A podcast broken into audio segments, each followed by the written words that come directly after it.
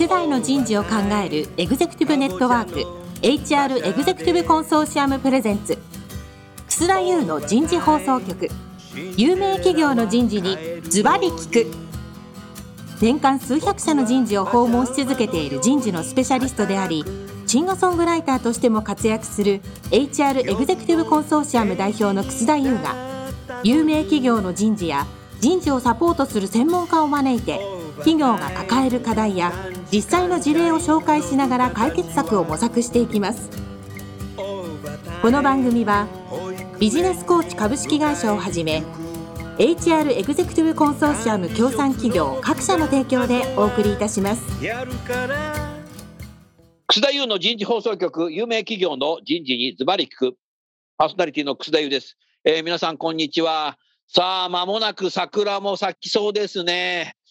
花見行きたいなえー、まあそういうことでですね、春爛漫なんですけども、えー、ステイホームという、ちょっとなんかよくわかんないこう時代が3年間続いていますけども、えー、皆さんいかがお過ごしでしょうか。家にいてもウェルビーイングということでですね、ウェルビーイングがもたらす企業価値、今日は最終回、これからウェルビーイングを取り組む企業のメッセージということでですね、2社の方にお話をいただきたいと思います。えー、最初に富士通株式会社 CHRO 室室長の森川学さんです。森川さん、今週もどうぞよろしくお願いいたします。よろしくお願いいたします。続きまして、PWC コンサルティング合同会社ディレクター HC センターオブエクセンスリードの鶴見健一さんです。鶴見さん、今日もどうぞよろしくお願いします。お願いします。さあ、じゃあ森川さん、まずさ、リスナーの企業でまだウェルビーイング全くやってないんで、この番組で刺激受けましたっていう方たちのところからまずね、何から最初やったらいいかなっていう、何か個人的なことでいいと思いますけど、何かメッセージお願いできますか？そうですね。1回目に少しお話ししたんですけれど、まず、費用の計上をコストから投資にしましょう。そこだね。マインドは結構変わるのではないかなというふうに思います。えー、そこはそうすると、えー、町にもコミットメントしてもらわないとダメだっていうのもセットになってそうだね。おっしゃる通りですね。これやっぱり各企業の企業理念、まあ、パーパスを実現するための絶対柱になってくると思いますので、そこはやっぱりトップオブトップがコミットしないといけない分野かなというふうに思います。はい。なるほどね。もう何千人の人がメモ書いたか、今。うん。鶴見さんいかが？まあもちろんあの企業であったりいろんな状況によって違うので、一律には言えないと思うんですけど、まあ、でもなんか今チャンスだよねっていう感じですかね。今チャンス？やっぱり、そう、やっぱりまあ、あの、前回、あの、我々のところでも、あの、まあ優秀な人が来なくなるとか、辞めていってしまうとかいう時期なので、比較的こう、そういうこうこういうウェルビーイングだったりっていうのをちゃんとしないと、本当にまずいですよっていう話をしやすい時期ではあるんだろうなと思うので、まあ、ちょっとあの直接の回答にはならないんですけど、まあ、こういった今日のようなあの場でのこうインサイトとか情報とかをもとに、まあ、ちょっと話してみるというか、まあ、きっとあのそういうことを考えておられると思うので、企業のトップの方々たちも、まあ、そういうところは、あのまずはそこからってってみないと、で、かつ今を逃すとなんか、なかなかこういう時代と社会的にこんなお波は来ないんじゃないかなって思うので、はい。なんかそこはぜひ、なんかこういう勇気を持っているというか、あの、ちょっとこう、一か八かでそういった会話を仕掛けてみるっていうのはいいんじゃないかなっていうふうに思います。あの、多分、富士通さんも PWC のジャパンさんも、その会社の中で、ウェルビーイングをこうやるんだっていうのが多分あなたたち最初だと思うんだよね。つまり前任者がいないわけで。だから前任者のいないことを取り組むっていうのは結構チャレンジングで面白いよね。前任者がやってることを引き継ぐだけじゃさ、これ普通になっちゃうので、そこは面白いんじゃないかなと思う。他方、森川さん、鶴見さん、このウェルビングをやってくださいということでやるんですってなった時に、何をあなたたち紐解いて学んだの？なんか本を読んだとか。どういう形で情報を目から耳からインプットしていますか？鶴見さんからいこうか。ああ、ありがとうございます。まあ、たすらこういろんな、もちろんインターネットだったり、あの、調べて勉強しましたっていうのはありますし、あの、あなたはやっぱロンドンにいた経験があるから、英語が読めるんだね。ああ、まあそう、ね、だからやっぱ海外のものをやっぱり読んだっていうのは多そうですけど、いかがですか？そうですね。それはありました。で、ネットのものもそうですし、PWC のネットワークもさあの前回お伝えした通り、ウェルビングってね、で、えっと、こういうふうにやるといいよ。ってやる上ではこういう、あの、プラクティスというか事例があるよ。っていうのは、提供はしてくれていたので、まあ、そのあたりを、あの、見ながら、あの、やっていったっていうのと、まあ、あとは、うん、とはいえそれはなんていうんですか、あの、素材でしかないので、あの、うん、PWC ジャパンの状況っていう意味では、パルスサーベイみたいなもの、サーベイっていうのを従業員のサーベイやっているので、まあ、そこで、えー、ウェルビング関連、まあ、どこが課題なのかっていうのを、まあ、こう見ながら、見ながらね。いろいろな関係者と、まあ、人事の中での、あの、労務だったり、あの健康管理をやっているチームであったり、まあ、さらにはいろんなとことつながる話なので、あの、各所と連携しながら、なんかこう、ウェルビング、ウェルビングっていうのを言い続けて、なんとなくこう、目線があの、揃ってきたっていう感じなんじゃないかなと思いますけども、まだまだ、あの、全然できてると、あの、実は思ってないので、あの、これからも、あの、やっていかなきゃいけないと思うので、あの、今回、はい、あの、モニカさんから富士通の件だったり、あの、学ばせていただきながら、あの、いくのがいいのかなっていうふうに思ってるところですね。まあ、走り続けながらっていうのは、すべての仕事が今そうなってるのは、うん、まあ、ブーカっていう言葉で片付けるのはよくないのかもしれないけど、とにかく新しいことは多分そこだよね。うん。うん、でも、走り続けてる方のが楽しいんじゃないかな。仕事が。そうですね。うん、走り続けるっていうことは、周囲が動いてくれるからね。うん、それが去年の今日と考えると、こんだけ動いたっていうのが分かりやすいからですよ。うんうん、そうじゃない仕事っていうのもあるじゃない。なんか去年と今年同じことやってるよみたいな。うん、なんかルーチンワークだとそうなっちゃうけども。うん、だからやっぱり企業で働くっていうのは、去年の自分と比べてっていうのが多分楽しいとこなんじゃないかなっていう思うから、うん、いやー、鶴見さん、いい仕事してるよ。ありがとうございます。うん。堀川さんはいかが？どうやって勉強してんの？えっと、私もあの海外にこういったウェルビーイングを担当している人たちがいるので、その人たちとやっぱりまあ、あなたはミュンヘンにもいたことあるからさ、えー、勉強してんだ、ビール飲んでるだけじゃねえんだな。ビールも、まあ、ビール飲むこともウェルビーイングにつながるのでいいんです あのー、あのーええ、ビール会社大手4社全員聞いてますから、人事が。お世話になっております、いつも。オッケーオッケーオッケー。あの、特にやっぱりヨーロッパは進んでるなというふうに感じてまして。ヨーロッパ進んでるんだ。ええー、深掘りも含めて文献とかですね。こういったもの。研究者がいるんだよね。研究、ね、大学で研究してんだよね。えー、そうです、ね、日本でウェルビーイング研究者って第一人者とか、知らねえな、みたいな。そうですね。オムニバス的に言葉を言う人いるけど、それが専門ではないよね。というのと、あと日本は、やっぱりあの会社内にその産業医さんとか保健師さんがいらっしゃいますと、で、なんかこう人事とですね、結構仲が悪かったりとか、いろんな会社さんの文化があるあるあるある。好きですってリスナーの方が今呼びたかもしれない。あると思うんですけれど、彼らものすごくやっぱ勉強しているので、彼らの意見を聞くっていうのはすごく重要かなと思いますね。で、ウェルビーイングでやっぱベースにあるのが安全衛生だったり、やっぱメンタルも含めてですね、やっぱり心理的安全性って最近はキーワードになってますけれど、そういったところへものすごくやっぱり深い知識も持ってますし、サポートしてくれる体制も持ってますし、何しろ従業員が安心するんですね。彼らの 意見を聞くことが。やっぱりそういう人たちを巻き込んで、まあ戦略を落としてきて、どういったじゃあ施策を打ってこうか、みたいなことをやっぱり会話することで、まあお互い勉強だと思いますけども、やってるっていう、そんな感じですかね、今は。はい。あの次のクエスチョンですけども、どちらからでもいいです。新しいこう組織、新しい担当の仕事ができたときに、自分はワクワクしてるんだけど、現場の人にそれを話したとき、え、それって何やんの？とかっていう、ちょっとプッシュバック的な 意見を持つ現場って、どこの会社にもどこの人間もいそうだなと思うんだけど。一番縦に首振った森川さん、ちょっとだけ縦に振ったルミさんの順でお話をいただきたいと思います。いや、そう、ね、いやこれどこ、どこでもあんの？どこでもあんの？あの、リスナーのために。うん。そうですね。え、それって何なの？みたいな。それやるとなんか儲かんの？みたいなって言う人っているじゃん。いるんですよ、これ。リスナーのためにぜひ。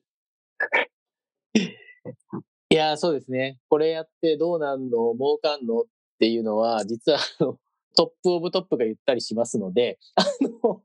やっぱトップが言うことありそうですね。えー、そうですね。そこをやっぱりうまくこう、まあ、まあ説得じゃないですけど、これをやることで、どういうふうにこの会社として、えー、ベネフィットにこうつながってるのかっていうのを、まあ、ロジック立てて、やっぱり説明するっていうことが、まあ重要かなというふうに思いますね。で、ウェルビングなんかも、いろんな要素が絡まっていて、まだいろんな会社さんで数値化できてないと思うんですよね。で、投資だって先ほど申し上げましたけど、投資したら、おどれだけ回収できたんだって次こうなるんですよね。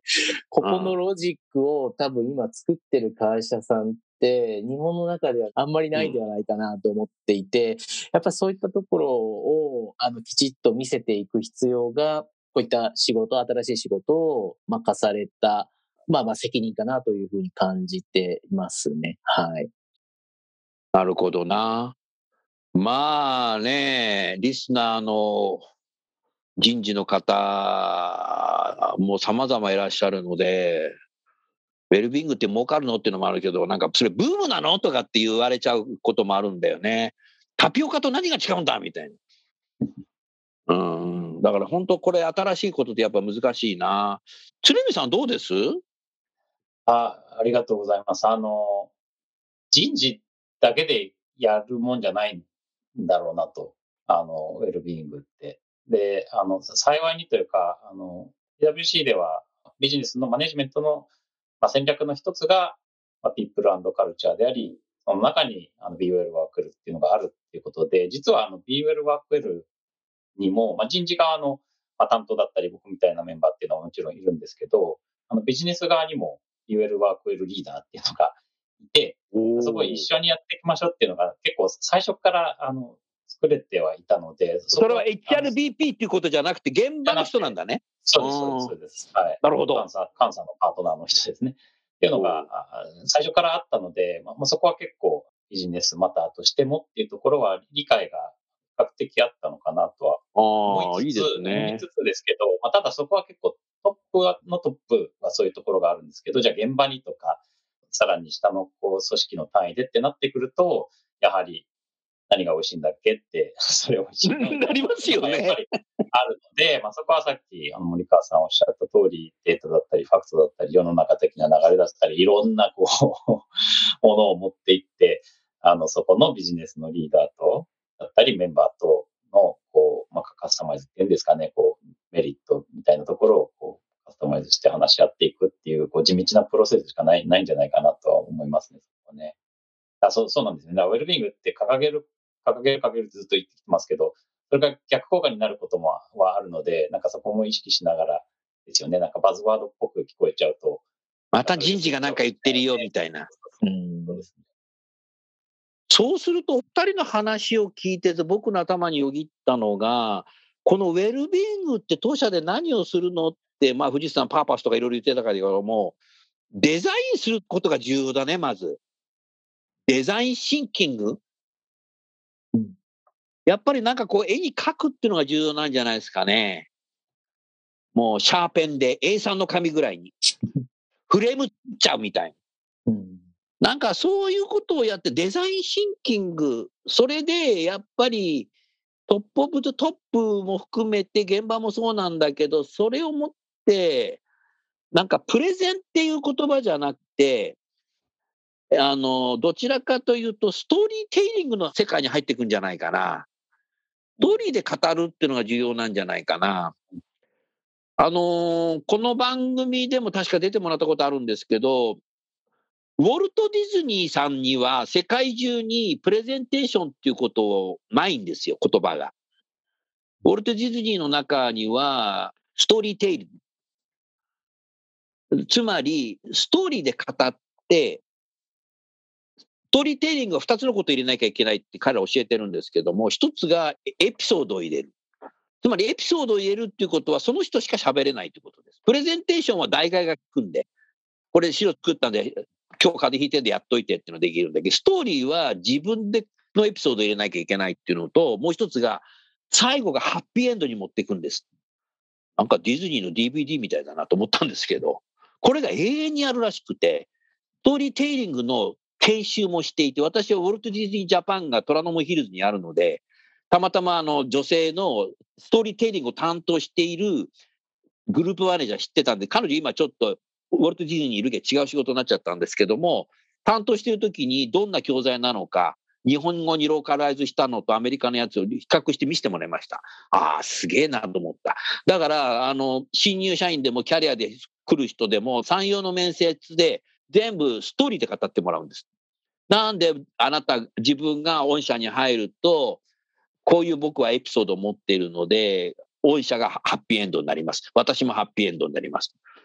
で、スティーブ・ジョブズが多分ストーリーテリング最初にやった人だっていうふうによく言われて、ポケットからなんかスマホ出してさ、iPhone 出して、で、後ろにパワーポイントがなくて、確かに TED 見てるとそうだなと思うんだけど、なんでスティーブ・ジョブズやったかっていうと、そうかと思ったんですけど、ピクサーっていう会社はウォルト・ディズニーのグループ会社ですけど、スティーブ・ジョブズ役員だったんだよね。だからスティーブ・ジョブズに電話して聞きたいんですけど、もう聞けないんですよ、今。だからちょっとそこのつながりはないんだけども、やっぱりだから、あの、森川さんも多分、そういう形でこうデザインをして、周囲にきちっとストーリーで語るっていうことを多分やってるんだろうなっていうふうに思うから、ラジオでもこうやってストーリーで語ってんだね。多分そういうことがやっぱり人事の世界でも求められてるんじゃないかなっていう思うし、鶴見さんも絶対多分コンサルから来てるから多分そうなんだなと思うけど、いかがですか？いや、なんかそういう、あの、ウェルビングってピップルセントラリックな話であり、まあ、なんかこう、基本主義における会社においてはなんかこう、ちょっとこう、青臭いっていうかなんかこう なんかそそういう、こうちょっと、正論というか、なんかそういうので片付けられちゃってた、あの、過去はあると思うんですけど、なんか本当におっしゃる通り、あの、ストーリーテリングとか、自分にとってとか、いうところを語っていったり、話し合ったり、エログしたりっていうのを重ねていくことは、やっぱりすごい大事だと思いますね。なんで、あの、こういう話ももしかしたら、あの、自分にとって、あの、コロナの中でこういうふうなのが難しくて、でもこう、こういうとこを意識して、結果仕事もできるようになってみたいなストーリーって今たくさんあると思うので、ここ数年って皆さんいろんな苦労されてきて、工夫もされてきて、なんかそういうのをこう話し合ったりしながら、あの、ウェルビーイングの理解を深めていくっていうのは、まあ一つデザインシンキングというか、そういう対話とかを広げるっていうのはやり方としてはやりやすいし、効果的なのかもしれないですね。なんかね。うん。あの、ロジックで説明ね、お金の問題で説明しようとすると、美味しいの？ってなるけど、なんかそういうところをうまく引き出しながら話せるといいですね。ねうん。まあ、あと、前回、前々回2社の話を聞いていて、これを取り組むのに、ベストプラクティスはないなと思った。うん。うん、だから、やってる人のやっぱりチャレンジング、パッション、リーダーシップ力っていうのがすごくこう重要になっていて、まあ、森川さんも鶴見さんも多分リーダーシップ力発揮してるんだろうなと。あと、チャレンジングだよね、この二人は。あで、なんかやらされてる感ないなと思っているので、でやらされてる感じは全然ウェルビングいかないから幸せになれないじゃんっていうことになっちゃうので、だからやっぱりこれをやる、アサインされる人、手挙げてやる人っていうのは、やはりかなりベストプラクティスはないんだと、自分でやっぱデザインして、クリエイティブに、それで経営陣にもなるほどっていうことが分かるようにしていくっていうのと、現場に話を言ったときに、いいですねってね、言ってくれるようにしていくことで、儲かんのって言われたときに、その答えも持ってる人じゃないとダメかもしれない。儲かんないんですよさよならみたいなじゃダメだなっていうふうに、森川さん笑ってるけどさ、ここ結構重要だよ。そうですね。重要だと思います。はい。あの、まあ、普通の企業さんは、あの、コンサルティングファームじゃないので、どれだけその投資したものが返ってくるって、まあ、教育と一緒みたいなところね、やっぱ経営者考えたり するので、やっぱそこを、今話題のストーリーテリングみたいなところで、デザインシンキングで考えていく。で、まあ将来どうなるかっていうようなその洞察力だったり、まあ環境変化ですね。ココピット19みたいな環境がドーンと来たら、大きくやっぱり仕事のやり方って変わりますんで、そこをやっぱり先取りするだとか、で、そういうシナリオをやっぱり書いていく、プランニングしていくっていう、そういうなんか力というか、あが求められたなあというふうに、あの、今振り返って 思うと思うなと。で、やっぱり最後ついてくるのがデータだと思ってましてですね。それをいかにデータ、そう、いかにこう、うまく、前回のあの PWC スウェーデンさんの話じゃないですけれど、ああいったものでこう見せていくことで、より説得力が増すみたいなものは、やっぱりこう、付け加えていくことで、より、まあ、承認も安いですし、そのウェルビーイングの施策って、結局まあ、あの、社員のため、経営のためというよりも、社員のために直接的にはやっぱり施策打っていきますんで、社員からもやっぱり納得得やすいんだろうな、というふうに思ってますね。はい。あの、多分これがね、20世紀で80年代ぐらいにウェルビーイングもしやるっていう世界的な何かこう風潮があったら日本企業はどうしただろうなっていうのを考えたことあるんですよ実は。多分労働組合がやるんだろうなと。でも今そこじゃないじゃない。ね、だけども労働組合とも一緒にやんなきゃ理解してもらわない。うん、つまり労働組合は従業員満足度調査でマイナスをゼロに持っていくところの人たちだったから80年代にもしそれやったら、ウェルビーイングがゼロのところに持ってくるだけで、みんな幸せだよねっつって終わっちゃうと思うんで、幸せだよねって、これ幸せの旗持って振っちゃうみたいああの労働組合のことも多く聞いてるんで、草さん何言ってんのってなんかクレームの電話入るの怖いんだけど、あの、そういうことじゃなくて、労働組合も今ね、あの、経営と一緒になって、やっぱりこういう組織と一緒になって、やっぱり、労働組合の方もウェルビーイングやらないといけない。ご時代になってきているので、だからね、2020年代でよかったなってにも一つ思いますね。うん、そうすると、社長にもやっぱり語ってもらうっていうのが重要だね。いや、そう思いますね。はい。ウェルビーイングの重要性っていうのはやっぱりトップコミットメントで、やっぱり発信してもらうっていうのはすごく重要だと思いますね。うん、あのやっぱまあビジョンを作るのは、もうこういったまあ、リードする人間がまあ作りますけど、やっぱりそれを語るっていうのは、テリングするのは、やっぱり社長じゃないとダメなんじゃないかなというふうに思いますね。で、やっぱりその、リソースだって、まあ、あの、今はまだ我々少ないですけれど、そこにやっぱりお金も経営資源もそこに投入するとかっていう、やっぱ判断をしてもらわないとダメなので、そうなるとやっぱりあのトップオブトップのコミットメントっていうのは非常に重要になってくるなというふうに思いますね。はい。うんだから多分、今年、来年、再来年ぐらいに、早ければ、個人株主が手挙げて、株主総会で、あの、御社のウェルビーグについてどうなってますか？って言った時、社長が、なんたく君頼むよって喋ってる常用じゃダメだな。社長が自らね、原稿見ないで言えるようにした。なんかそういう時代、そうだよな。うん、そうですね。はい。来ると思います。個人株主絶対来ると思うよ。だってこんだけさ、ねウェルビーイングって言葉が出てきているから、うん、うん、すごいね、難しい、面白い時代になってきたね。ああと本なんかも読んでんの？お二人は。参考。あんまり本は読んでないの？ないんだよね、大体ウェルビーイングの本って。本はそうですね。なんかあんまり今回いろいろ見てはみたんですけど、あんまりなかったので、なんかね。ないよね。僕はあのだでかい本屋行って立ち読みするのが趣味なんで、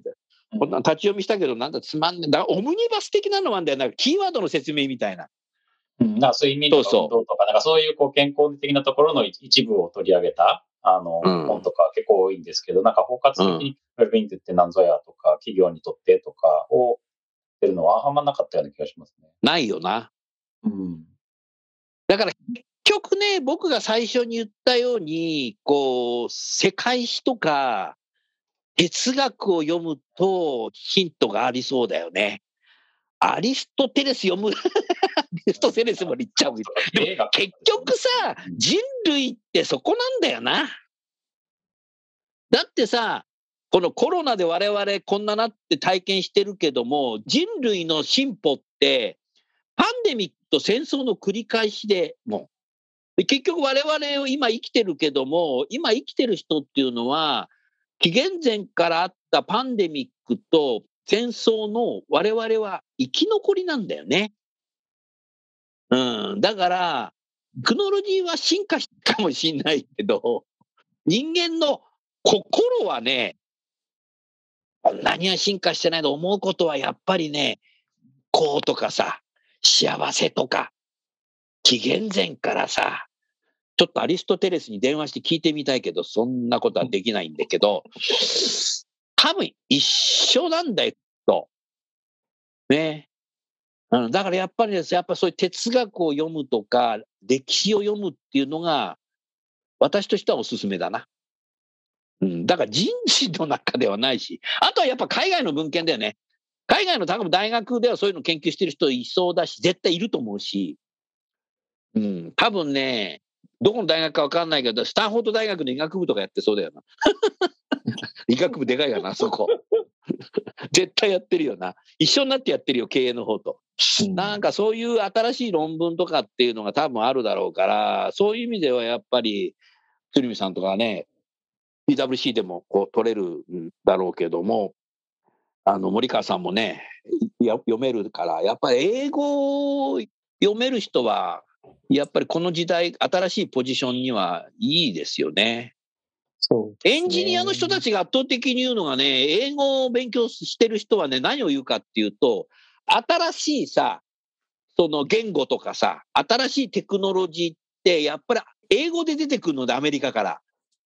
英語の文献で読んで、もう日常で使ってる。で、できない人は日本語に翻訳された日本の本を見ながらやるから、さっき、堀川さんの一周論だけど、一周遅れちゃうんだよな。だからやっぱり、英語を勉強するっていうのは、エンジニアにとっても重要だけど、人事にとってもこう相当重要な時代になったね。PWC さんどう？まあそうですね。あの、いいろいろな、僕は結構 PWC 長いので、なくとも PWC の経験ではやっぱり海外見てっていうところはあるので、はい、そこは、英語は、そのバックグラウンドというかは役立ってきてるかなと思いますし、まあ、ただうん。面白いことに、まあそういうところ、あの、さっきの歩み寄りじゃないですけど、まあ実はウェルビーイング的な考え方って日本のこう、ずっと前の企業のトップの人たちとかってとっても大切にしてきてる松下とか、まあ、もともとはこう人の幸せっていうのが経営でっていう、ずっと言ってきてやってるところもあるはずなので、こっちは逆に日本の方が多分先にあったはずなんですよね。とウェルビング的な思想って、うの経営における。今ね、鶴見さんいい話をしてくれた。今ここにね、こういう本があるんだよ。これ何かっていうとね、昭和33年に、東急の創業者、後藤啓太さんが自ら書いた本なのでこれね、12月にね、東急ホテルズのね、村井社長と食事した時にね、インタビューしたんですけど、その時にね、草田さん貸してあげる。でも今、東急の中にこれ2冊しかないからね、っつって。うん来週ね、これお返し返しに行くんですけど、これ読んだんですよ、年末一気に。そしたらね、あの後藤啓太さんがね、あの経営って一番大切なのは何ですかっていろいろインタビュー受けるらしいんだよね、有名だから。そうすると一番言うのはね、健康だっていう。うん自分自身はね、雨の日も散歩してる。で、散歩はね、同じとこでいいんだ。歩くのは。なんでかなと思ったの。後半に書いてあった。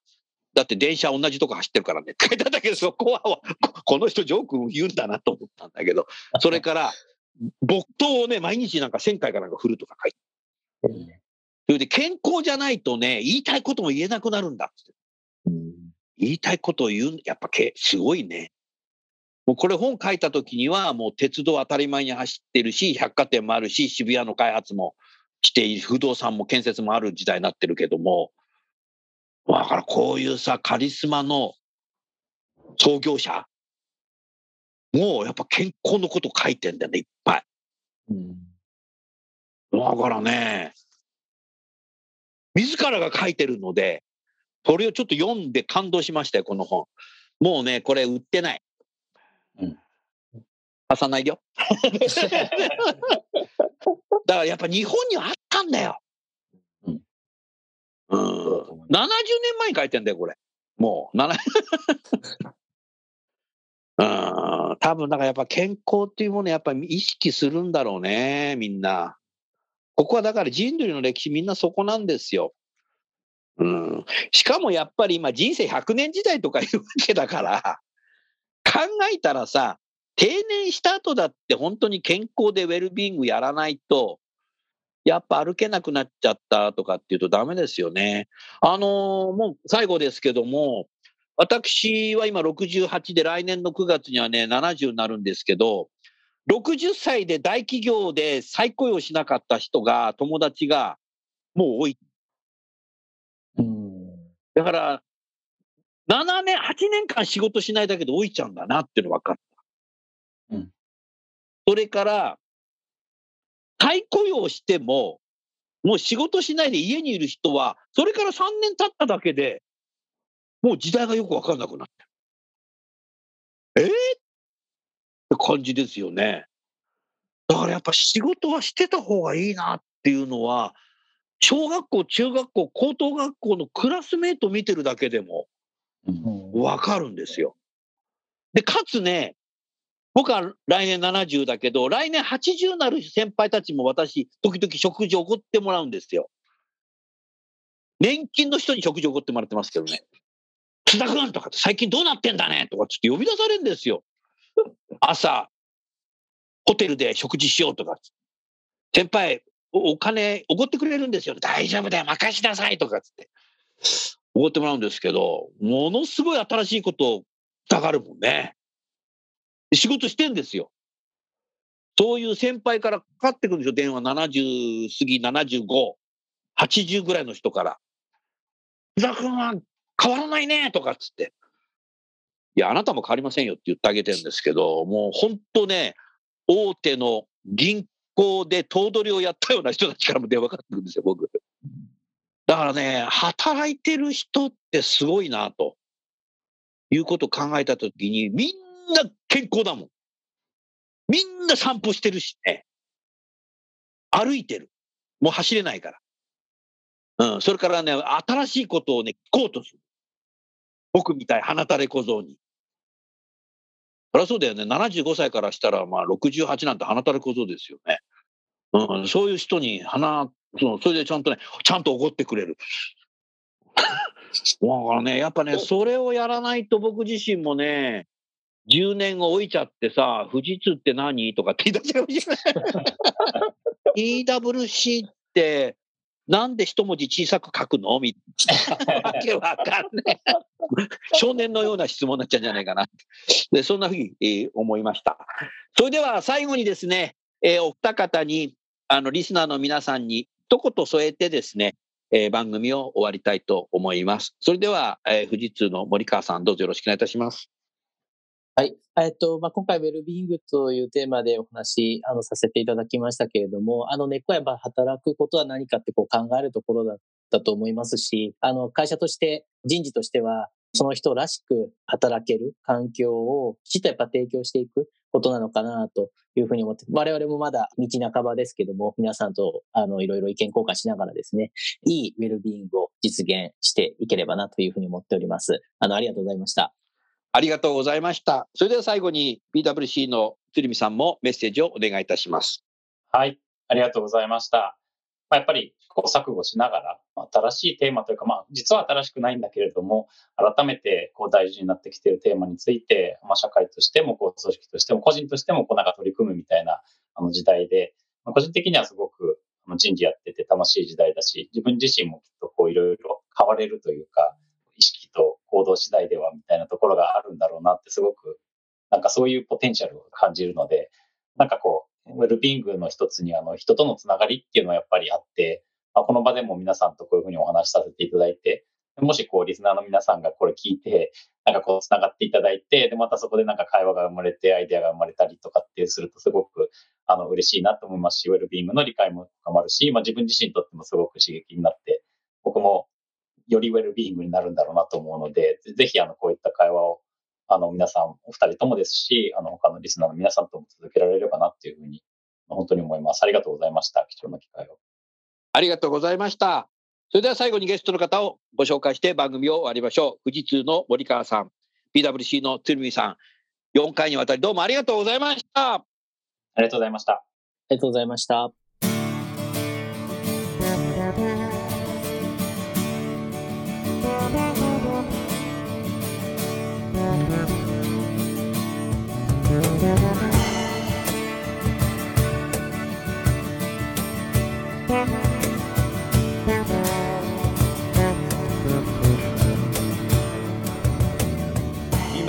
今日のお話はいかがでしたか？楠田優の「 The Times Will Change 時代は変えられる」とともにエンディングといたします。この番組は日本最大級の人事ポータルサイト HR プロのウェブサイトからもお聞きいただくことができます。HR エグゼクティブコンソーシアムでは月例勉強会や分科会などを通して人事エグゼクティブの方々の共通の人事課題に関する本音の議論の場を提供しています。ご興味がある方はぜひウェブサイトをご覧ください。この番組は人と組織の生産性を高めるビジネスコーチ株式会社 HR エグゼクティブコンソーシアム協賛企業各社の提供でお送りいたしました。楠田優の人事放送局有名企業の人事にズバリ聞く。それでは来週もお楽しみに。